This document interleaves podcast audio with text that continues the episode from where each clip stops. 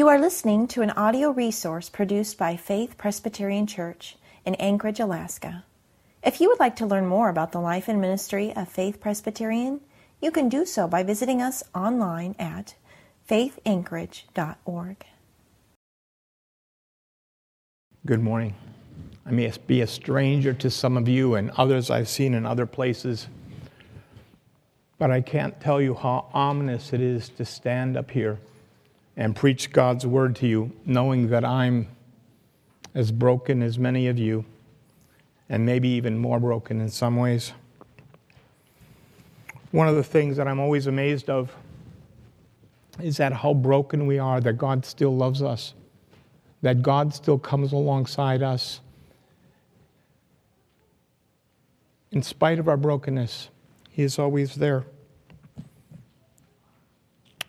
John has the kids illustrate a sermon. And as I contemplated my sermon this morning, I said, what picture should I have them illustrate? And the more I thought about that picture, the more I kept on thinking about that old, maybe not that old, it came out in 1987, but it's that picture of Where's Waldo? Where is Waldo? You know, that guy with the red and white striped shirt and the big googly-eyed glasses and the pom-pom on his hat. You ever seen him? Kids, have you ever looked for that on cereal boxes or in puzzles? Sometimes that's how I feel when I enter into the pulpit or go to other churches. It's not where Waldo is where do I see Jesus in this sermon? Where is Jesus? When I pastored in North Dakota, there was a placard on the podium engraved into it, maybe even carved in. We want to see Jesus. So as I present this scripture to you today, what I want is I want you to see Jesus. So in the story that Jesus is going to tell us today, and everybody probably has heard about this story, what I want you to do is I want you to see Jesus in the story. So whatever you draw, however this comes to fruition in your mind, whatever God lays on your heart, I want the center of the story to be Jesus. And that's just not for you kids. That's for all of us. Where do we see Jesus? When we go to different churches, where is Jesus in the teaching, in our lives? When we go to work, where is Jesus in this situation? Today I want us to open up our Bibles to Luke, the 10th chapter, starting in verse 25. So if you don't have Bibles, raise your hand. I know the elders and the deacons will provide them for you. But I want to read this scripture to you. So if you need one, bring one here. Otherwise, Luke 10, starting in verse 25. And behold, a lawyer stood up to put him to the test, saying, "Teacher, what shall I do to inherit eternal life?" He said to them, "What is written in the law? How do you read it?" And he answered, "You shall love the Lord your God with all your heart and with all your soul and with all your strength and with all your mind, and your neighbor as yourself." And he said to him, "You have answered correctly. Do this, and you shall live." But he, desiring to justify himself, said to Jesus, "And who is my neighbor?" Jesus replied, "A man was going down from Jerusalem to Jericho, and he fell among robbers, who stripped him and beat him and departed, leaving him half dead. Now by chance, a priest was going down the road, and he saw him, and he passed by on the other side. So likewise, a Levite, when he came to the place, he saw him and passed by on the other side. But a Samaritan, as he journeyed, came to where he was, and he saw him and had compassion. He went to him, bound up his wounds, pouring oil and wine. Then he set him on his own animal and brought him to an inn and took care of him. The next day he took out 2 denarii and gave them to the innkeeper, saying, "Take care of him, and whatever more you spend, I will repay you when I come back." Which of these 3 do you think proved to be a neighbor to the man who fell among the robbers? He said, "The one who showed him mercy." And Jesus said to him, "Go thou and do likewise." So ends God's reading to us this morning. Let us pray. Father, we would see you in this parable. Jesus didn't pull himself. He did not draw himself out of this past parable. That's not why he said the story. He said the story that we would see the truth. And because we could see the truth in the story, we would see him. That you would no longer be hidden from our eyes in the crowd, but that we would see you for who you are. So, Father, as we look at these words and we study them and we contemplate their meaning, help us to see Jesus. Father, and let the words of my mouth and the meditation of my heart be acceptable in thy sight, O Lord, my God and my Savior. Amen. Probably of all the parables that Jesus has spoken, none, I don't think one of them, is more understood by people in American society. We all know about the Good Samaritan laws. We all know, and sometimes we misknow, what it means to be a Good Samaritan. And I would agree, it is good, it is great to help people in need. Oftentimes we often hear, "Save for the grace of God, there go I." And that is so very true. But why do they say it? You see, I think they say it the same way that we see it in the passages, in our passage this morning. It's all about excuses. Do we really see "there, by the grace of God, there go I," or "I'm so glad I'm not that person"? Why are we saying it? Are we trying to justify our actions? What is it about the Good Samaritan that we're looking about? Are we looking at it because we want our own self-justification? Or what is that attitude that we have about ourselves that put us up on a place that's different, maybe even somewhat better than other people? Where do you see yourself? Who is your neighbor? During the time of the Judean ministry of Jesus, we're not exactly told where and when this story took place. We have a chronological order of what's happening, but we don't know exactly how the time breaks. A couple of weeks ago, John took us to the rooftop where there were teachers of the law in the roof, and the house was packed. And the friends of that paralytic took off the thatched roof and the tile and whatever it took back then and lowered that paralytic down to the feet of Jesus.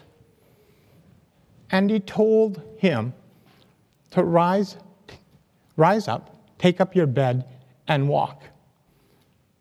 Well, if you look at that passage really, really, really closely, that man didn't do anything but obey what Jesus said.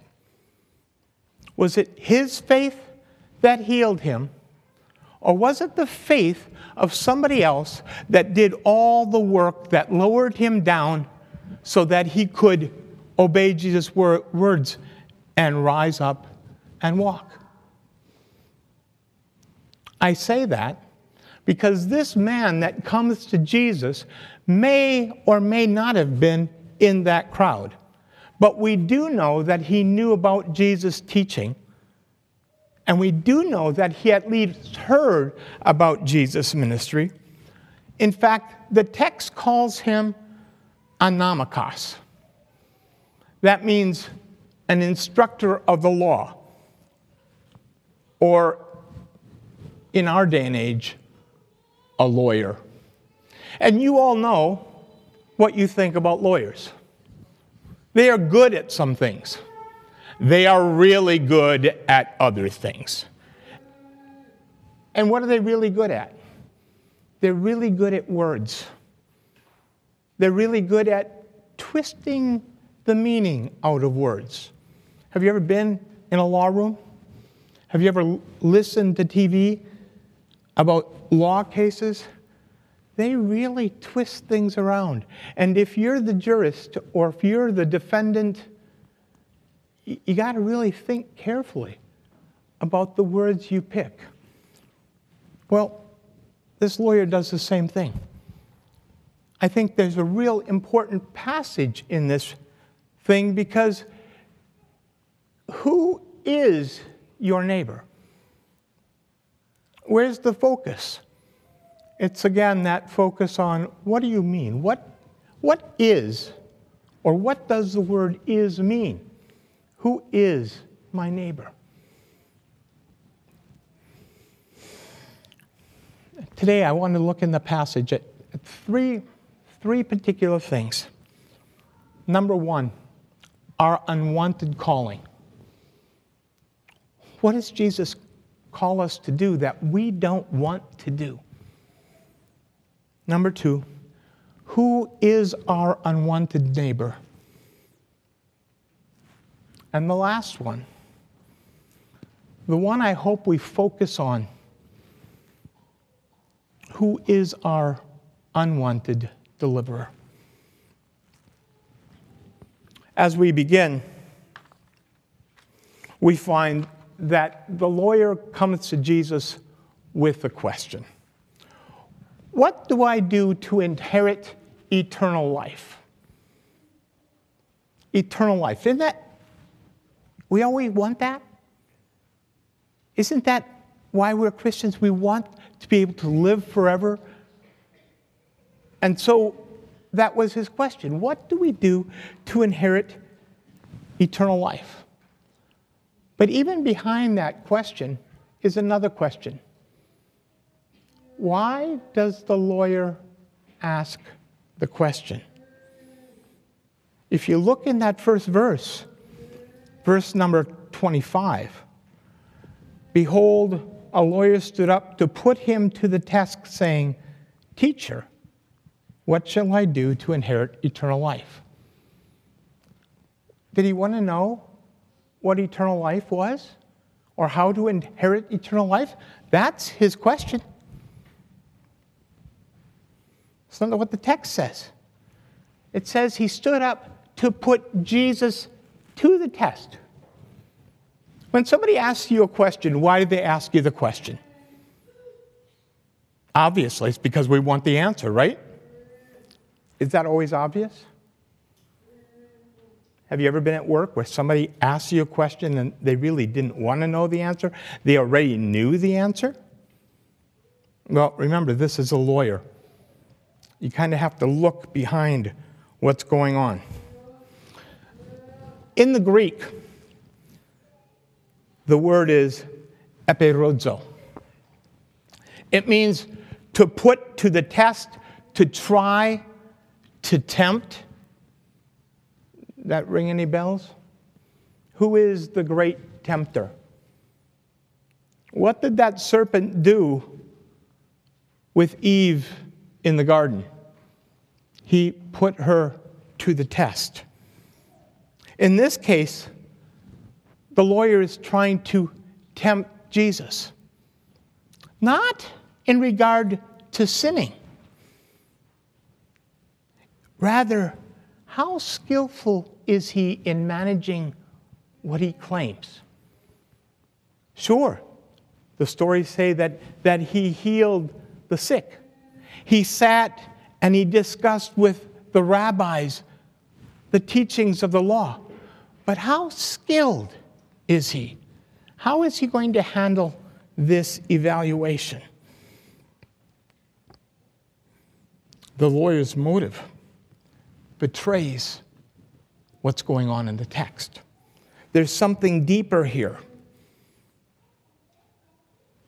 Is he really trying to get an answer? What must I do to inherit eternal life? Or is he checking Jesus' naivete? How good? How good is this teacher? Perhaps it was his intellectual pride. Perhaps it was the jealousy that he had by the following of Jesus, Jesus' disciples. We see this in other places, that Jesus is constantly challenged. Jesus is challenged in his earthly ministry based on rendering taxes to Caesar. He's challenged on what is his opinion about divorce. He's challenged on the resurrection. He's requested to do some sign, and he gives them some sign about Jonah. He's questioned about people who are caught in their sin. Every one of these tests are the tests that we get taught and we get taunted with every single day. So what do you believe about this? The legal expert's answer shows a lot of insight. In fact, he agrees with Jesus' own assessment of the Torah's essential meaning. Now, maybe some of you don't know what the Torah is. You have it in your Bible. The Torah is the entire law that the Jewish religion is based on. And that entire law can be found in your Bibles in the first 5 books: Genesis, Exodus, Leviticus, Numbers, and Deuteronomy. Now, we don't do much preaching about those books. But the whole law, even all the teachings, the book of Talmud, are the Jewish writings that interpret the law. And everything goes into very, very much detail. This is the expertise of this lawyer. And Jesus says, the essential message is this: love the Lord your God with all your heart and with all your soul and with all your strength and with all your mind, and love your neighbor as yourself. You want to find that in your Bibles. You want to write down and note these things. You can find those in Deuteronomy 6:5 or Leviticus 19:18.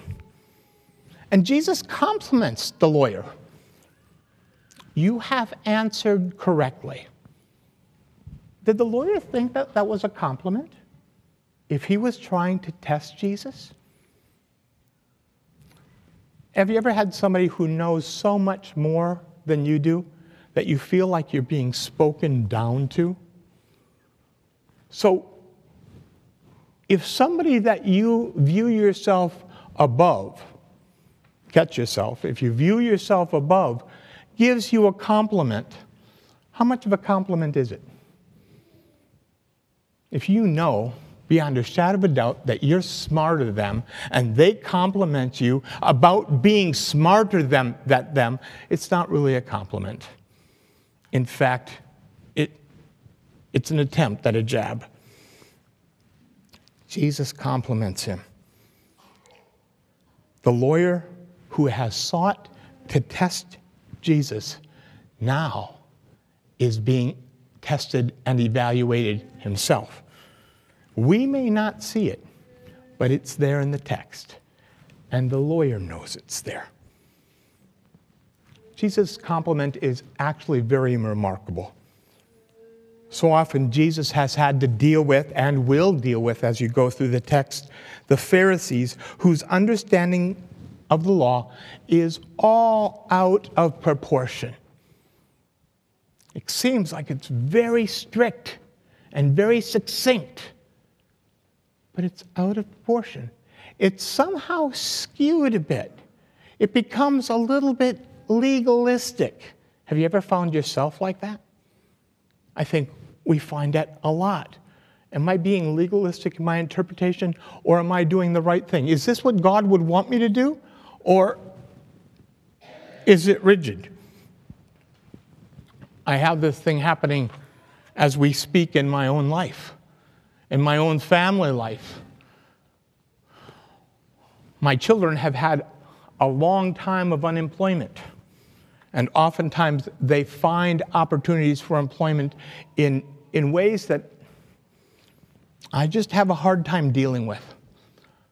But God opens up opportunities for them in ways I wish He wouldn't do. And yet, He does it. And I pray and I trust that He knows best in each one of those situations. The Pharisees, the same way. Jesus says that they strain at gnats but swallow camels. Don't we have that tendency to miss the big picture? We swallow the camel, but we strain at all the little things that are wrong with it. How do we twist that around? Jesus wants us to see the big picture. He understands, so it would seem, that justice and mercy and faithfulness are the things that the Pharisees neglect. The lawyer recites what Jesus has termed the great commandment, to love God and one's neighbor. To do this and you will live, is Jesus' reply to the lawyer's question, what must I do to be saved? But some expositors interpret the passage about works righteousness, about salvation on doing the good thing, about being the good Samaritan. If I just reach out to others and be good to them, then I'm going to be saved. Well, that seems to fly in the face of the gospel. What is the essential message of the scripture? Even better yet, read the first 5 books of the Old Testament. And for some of us, that's going to be really difficult. What is that central message? Do that without taking what Paul says in his letters about law and grace. Take that out of the equation for a moment and look at what the Torah says. And then come back and import it back in. Somewhat different when you put that tension in. The lawyer wanted to justify himself. So he asked Jesus, who is my neighbor? But the power of what the lawyer had just spoke must have come to realization very suddenly on him. By his own words, Jesus says, he has answered correctly. The heart of the law. Love your neighbor as yourself. Well then, who is my neighbor? Who is your neighbor? Actually, who is your neighbor? Last week, John illustrated his sermon about our backyard, and how all the flowers and the lovely things were sitting out in the front yard, but the backyard held the alley. And when I grew up, where my backyard had an alley, there were other despicable things in the alley, like the garbage bin, and the smells, and the rowdy children, and I could go on and on and on, and what's in our backyard? In fact, even worse, go outside the door. Didn't we just step in our backyard? It's not nice and pristine as everything is in here. And the people don't look as nice as everybody does in here. And I don't feel quite as safe as I do in here. And yet, Jesus asks us, who is our neighbor? For the Jewish person, they interpreted neighbor as the one who is near. So look around you, and who is your neighbor? Who are you sitting next to? That's the one who is near. It changes as you tweak up that microscope a little bit, because the Pharisees kind of tweaked up that microscope a little bit, and they excluded ordinary people. So all those ordinary people, you're not the unordinary people or the extraordinary people neighbor. You're just a little bit outside their parameter. Now, if you were in the Qumran community, and those are the people who save those lost scrolls, they were a little bit more conservative yet. You had to be baptized in the right way. You had to read the right things. You had to follow the laws in the right way. And they excluded the sons of darkness from who their neighbor was. So you see, they can step a little bit further. Who would you think the sons of darkness are? Walk outside, pick them out. You can do it pretty easily. You won't do it publicly, but you can do it pretty easily, because you know what those undesirable attitudes are. The lawyer agrees with the understanding of the essence of the Torah, to love one's neighbor as yourself. But what does he consider a neighbor? Who is my neighbor? Let's go back to his motive. His motive is to test Jesus. His second motive is to justify himself. So look at yourself. Who is your neighbor? How are you testing? How are you dealing with self-justification? Figure it this way. Who do you want your kids to play with? Who don't you want them to play with? Why? What influence are they going to have on your kids? It's going to tell you who your neighbor is really, really quickly. What do you do for your neighbor? Who is my unwanted, I want to add, rejected neighbor? Jesus responds not directly. He gives a parable. We read the parable. The parable is about the road to Jericho.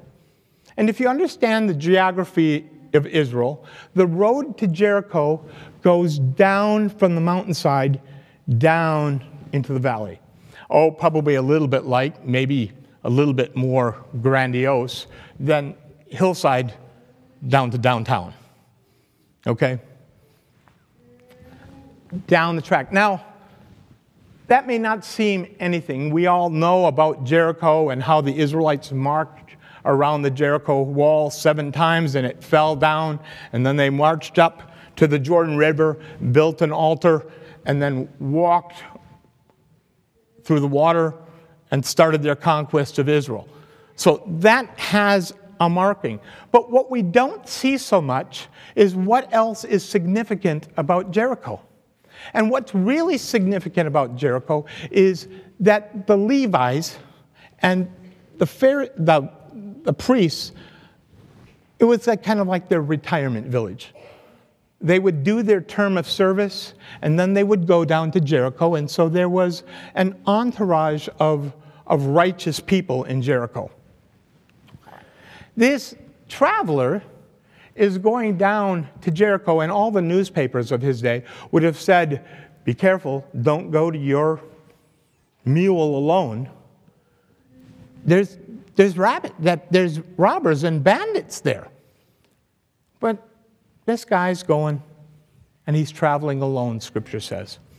Now, you can imagine Jesus is telling this story, and it's a story. It's not about a factual event. It's a story. So a story is going to illustrate a point. Same with a parable. It illustrates a point. He goes down to Jericho, where he is, verse 30, he is stripped of his clothes, beat, and left for half dead. Now, they say, theologians, Josephus, and others like that, that road to Jericho is known for those kind of things. So this just didn't happen happenstance. We knew that this is happening. And if you know that there's beatings and muggers and crime going on at the mall, what are you going to do? I'm not going to have my wife go shop at the mall by herself. We're going to go in groups, right? But this guy's not going in groups. Okay? So we can say, oh, he was stupid. He knew about this. He just did a dumb thing. Well, if he did a dumb thing, the result is just as dumb. He's stripped, beaten, left for dead. But Jesus says there are three people that pass this guy by. There's a priest. Now, think about today who we would consider our priests. I work with them, a bunch of them. You can tell them they have little white collars. Okay? They're priests. Okay? They had priests there. You all know about the rumors that clergy has. And it's funny about the sins that clergy commit, they're just like ours. But if they're clergy, they're really hypocrites. Okay? Same thing goes to the attitude with people in that day and age. The priest walks by and you can just about see it. Instead of walking by the man and looking at him, he crosses over to go to the other side. Now, there may be some justification in that. Because when we read about the Levite, sorry, Bill, Bill's looking at me, but the Levite is like the elders and the deacons in the church, okay? So, like the priest, but a little bit different. They're the top of the Jewish economic class. And he does the exact same thing. Well, why wouldn't he? His example just did the same thing. Walks across to the other side and leaves them there. But now we have the third example. Now, the third example needs a little bit more unpackaging. Because the Samaritan is not just any old person. Okay? The Samaritan is a half-breed. He's half Jewish and half Gentile. Okay? Now, to understand why they're called Samaritans and what's happening is you have to go back to the Old Testament at the time of Elijah. And at that time, and maybe even before, the kingdom was split under Rehoboam. And the northern tribes, they worshipped on the hillsides, and the southern tribes went to Jerusalem to worship in the temple. But those that were worshiping on the hillsides were not as righteous as those that went to the temple. And as time went on, they tended to be excluded. They believed the Torah. They have the same religious teaching. They just didn't do things the same way. So therefore, if they don't do things, they're not part of us. And they're excluded. In fact, they didn't keep themselves pure ceremonially. They didn't marry the right women, or they didn't marry the right men. And then they had children. And then they had children. And then it keeps corrupting. Sin spreads itself rampant. That's what happened. When Elijah comes on the scene shortly after, or about 400 years before this, but when Elijah comes to the scene, he goes to worship on Mount Carmel, okay? And the priests of Baal are slicing themselves, wanting God to send fire down to heaven and consume the sacrifice. And then Elijah does the same thing. He doesn't slice himself, but he prays that God will consume the sacrifice. Elijah does one thing more. He soaks the sacrifice. Now, if you use dry wood, it goes up pretty good, but if you soak the wood, it's going to take a while to fight. You know what? The dry wood of the prophets of Baal, it didn't light. It didn't start. But Elijah's sacrifice, soaked, the fire consumes it. And that day, Elijah wins a great battle. And the Israelites come in and slay all those false priests. But that doesn't stop anything. The Samaritans still worship there. Baal still keeps its syncretistic views. Israel keeps on blending things. And we have the captivities. And we have a whole lot of other things happening. And yet this group of people continues to live on and syncretizes the Old Testament. So the Jews didn't think much because they were pure. They didn't think much of this group of people that were marrying and intermarrying and not really following the law. In fact, we do the same thing. In the 50s and 60s, we have a group of people that we won't affiliate, especially if we're in the South. We won't go to church with them. We can't live in the same neighborhoods with them. My uncles and aunts grew up in Baton Rouge. And they didn't like it when a certain kind of people moved into their neighborhood, and they were constantly talking about, well, there goes the neighborhood.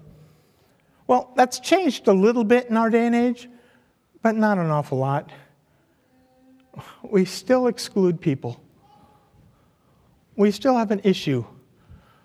We can look around the room, and most of the people are just like us. Is it because they're not wanted? No, it's not because they're not wanted. But they're not here. What causes that? Are they wanted or unwanted? How do you make someone feel wanted? How do you come alongside? First, the priest walks along the other side. Now, the Levite walks along the other side. Now, the Samaritan comes. But he doesn't walk on the other side. Would you expect him to? No, probably not. He's not like us. He's different. But he comes up to the other Jewish person and he binds their wounds. He picks them up and puts them on his own donkey. And he brings them to the inn. He attends him, and then he has the inntaker take care of him and let him know whatever he spent, he'll pay for it. It's almost like he gave him a blank check. Now, remember that this person knew that the person he was picking up didn't have much use for him.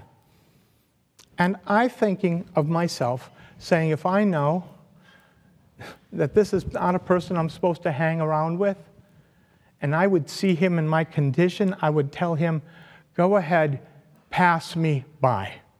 I don't want your help. I might be sick here. I might be bleeding.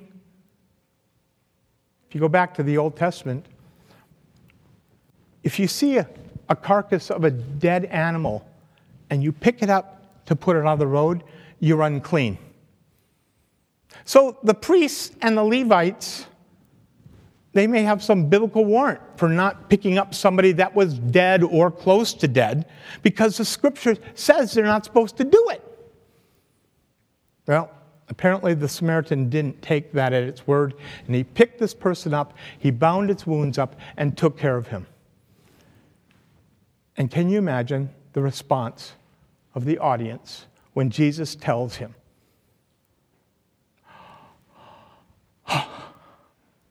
Why would they do such a thing? Why would they care for this destitute person? Well, the Scripture tells us to. We have to make a hard decision here. What is that decision? When do you take care of somebody and when don't you? How do we deal with this? We're not supposed to pick up a dead body, but when does a body become dead? How do I deal with that in a hospital setting? When nurses tell me he's dying, okay? When is the person actually dead? When they don't have a heartbeat? When their brain stops functioning? When can I care for him, and when do I need to leave him alone? How many times does somebody be non-responsive? Oftentimes I talk to people who have a tube down their throat. They maybe can't even look at me, or maybe they can look at me, but they can't talk back. What do you do with this person? How do you deal with this person? How do you care for this person? Do I touch this person? Anybody clamoring for touching dead people? None of us want to do that. It's not fun. Because we're scared. Because we can be like that too. He bound him. He picked him up. Your enemy picked you up and bound you and took you to a place, fed you, paid for you, gave the person a blank check to take care of what you need. This is your enemy. This is not a friend. This is somebody that you just went out on the street and saw them and took them in.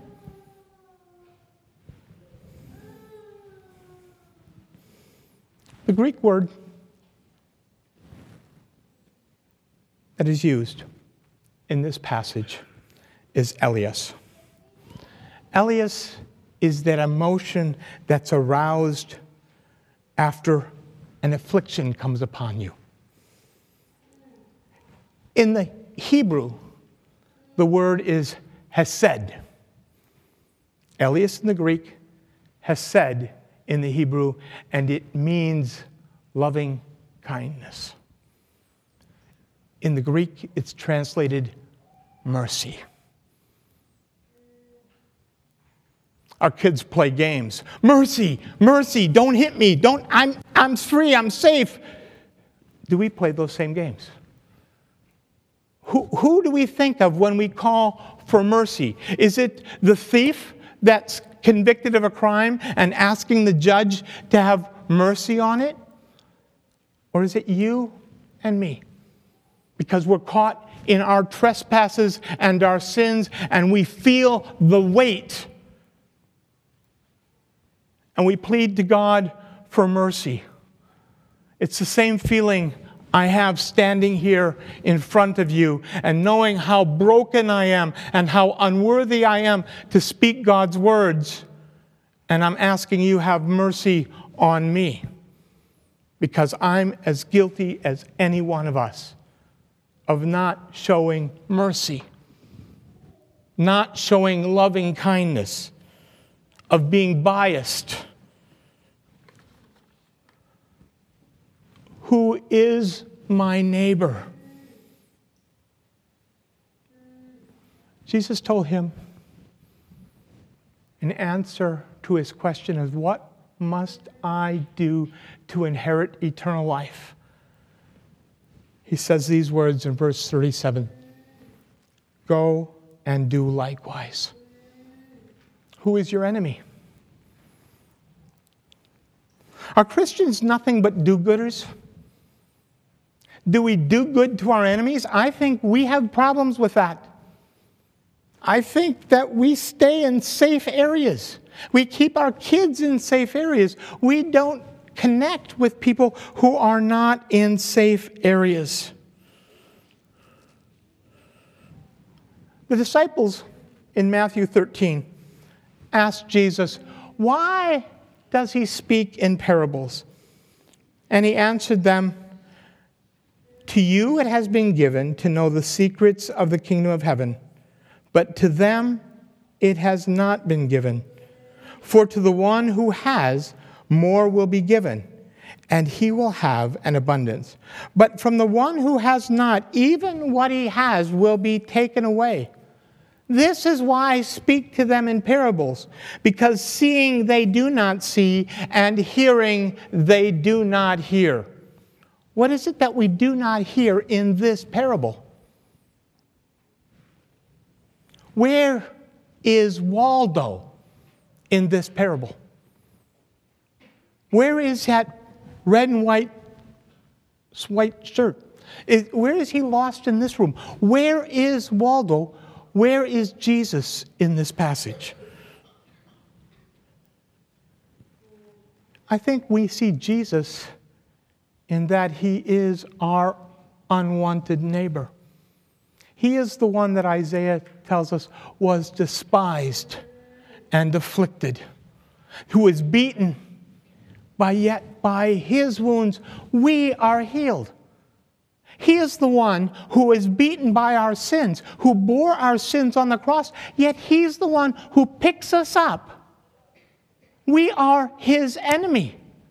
Sure, we are saved by grace now, because he's bound up our wounds and he's in the process of healing those hurts and pains. And I think that's perpetual, that our sins never are fully extracted in this life, and we're just waiting for glory, where when he will bind our wounds and he will hold us and we will be with him forever, then we will be healed. But right now, we deal with this brokenness. And the reality is we need to be transparent to realize that we are broken, that we are not better than our neighbor, that our neighbor is the one that Christ died for. And this is the example that he sets for us, that we are to be like an enemy. Have you ever felt like an enemy in our culture? Who is our enemy? Is it ISIS? Is it Al-Qaeda? Is it members of the gay coalition? Who are our enemies? Who wants to hear the message of the gospel? I work with a bunch of chaplains. Even they don't want to hear the message of the gospel. My whole occupation and career is be careful when you speak the gospel, because it can cost you your position. So how do you temper that when you're at work? Do you just shut up? Or do you speak the gospel? Or be like the Samaritan. Demonstrate it. Isn't it better to live than to speak? Yeah, there are times that you need to speak. But you know what? Scripture tells us that God will give you the words at that time. Just look at the book of Acts when Paul and John were called to speak to the priests and the Levites and the religious leaders. And God gave them the words to speak, and their conversation was flawless. They were men like you and me, men and women like us. And God gave them the words to speak. We're called to not just live in our front yards. We're called to live in our backyards, to go and mingle in the backyards. That doesn't mean we clean up our backyards to make them look like our front yards. That means we go to a place where the world is comfortable and come alongside, to walk with, to let them see that we are different because of why? Because the Good Samaritan has come and bore our sins and has taken them away, and they are removed from us, that we are not a product of this world, but we have been changed. Does that mean we feel changed? does that mean we always look changed? Does that mean that we're broken? 5 years ago, I had a stroke. I couldn't use the left side of my body. I couldn't get words to come out my mouth right. I had aphasia very, very bad. But God used that brokenness. And He has given me the ability to not be bound by it quite as much as I was. And there are days and there are opportunities where I see my brokenness, just like we see the skeletons in our closets. And those skeletons, they don't stay in the closets. They keep on falling out. We need to be honest with them. And we need to be honest with one another that, you know what? You may look at me like I've got it all together, but I don't. You can talk to my wife and I, and we wouldn't be here today if it wasn't for this church. And you might say, what in the world did we do? And I'd have to say, probably nothing. But you were there. You were Christ to us. You were like the Good Samaritan. You weren't better than us. You were one of us. You were touched by grace just like we were touched by grace. Just like that grace can touch anybody outside our front yard. Timothy Keller tells us, tolerance is not about not having beliefs. It's about how your beliefs lead you to treat people who disagree with you. I have a son who disagrees with me just about all the time. You know, it's very different to be tolerant of your own children than it is tolerant of people who I work with. I have this view that chaplains do this for a particular reason. That view is vastly tainted and vastly wrong. I have no idea why some of these people do what they do. Jesus tells us, how then shall they call on him who they have not believed? And how are they to believe of him of whom they have never heard? And how are they here without somebody preaching to them? I don't like that word because of the connotation of it. I can't really preach at someone, but you know exactly what I'm saying. We don't preach to our children because they won't listen to us either. We have to live it by example. That is preaching. We have to live it in our words. That is preaching. But it's not pointing down to them. It's pointing up to Christ because He is the one who has done it for us. Let me close with these words. The gospel says, and it's written again by Tim Keller, the gospel says that you are more sinful and more flawed than you ever dared believe. But in Christ, you are more accepted and more loved than you ever dared hope. He is the one who picked you up and put you on his donkey and took you and gave the innkeeper a blank check. Thank God for a Savior who looked beyond our sins and our weaknesses and in spite of them called us to himself that he could be our healer. Let us pray. Father, oftentimes the parable of the Good Samaritans is something that we think we need to do and we need to be like. And if we would do these things, it would be great. But the parable of the Good Samaritan, we have learned, is not just about what it means to help others. It really is about being like the traveler on the side of the road, left for broken and dead, bleeding and bruised. And in spite of that, coming alongside the one who is broken on our behalf, who was beaten by us, and yet delivered us and holds us close. Father, thank you. Help us be more like Jesus. Help us see Jesus in these events. Help us to see how God wants us to emulate his Son in the world and in the backyards he's given us. And for those things, we will be grateful, and we will sing your praises from now and throughout eternity. For Jesus and for his sake alone, we give you thanks and praise. Amen.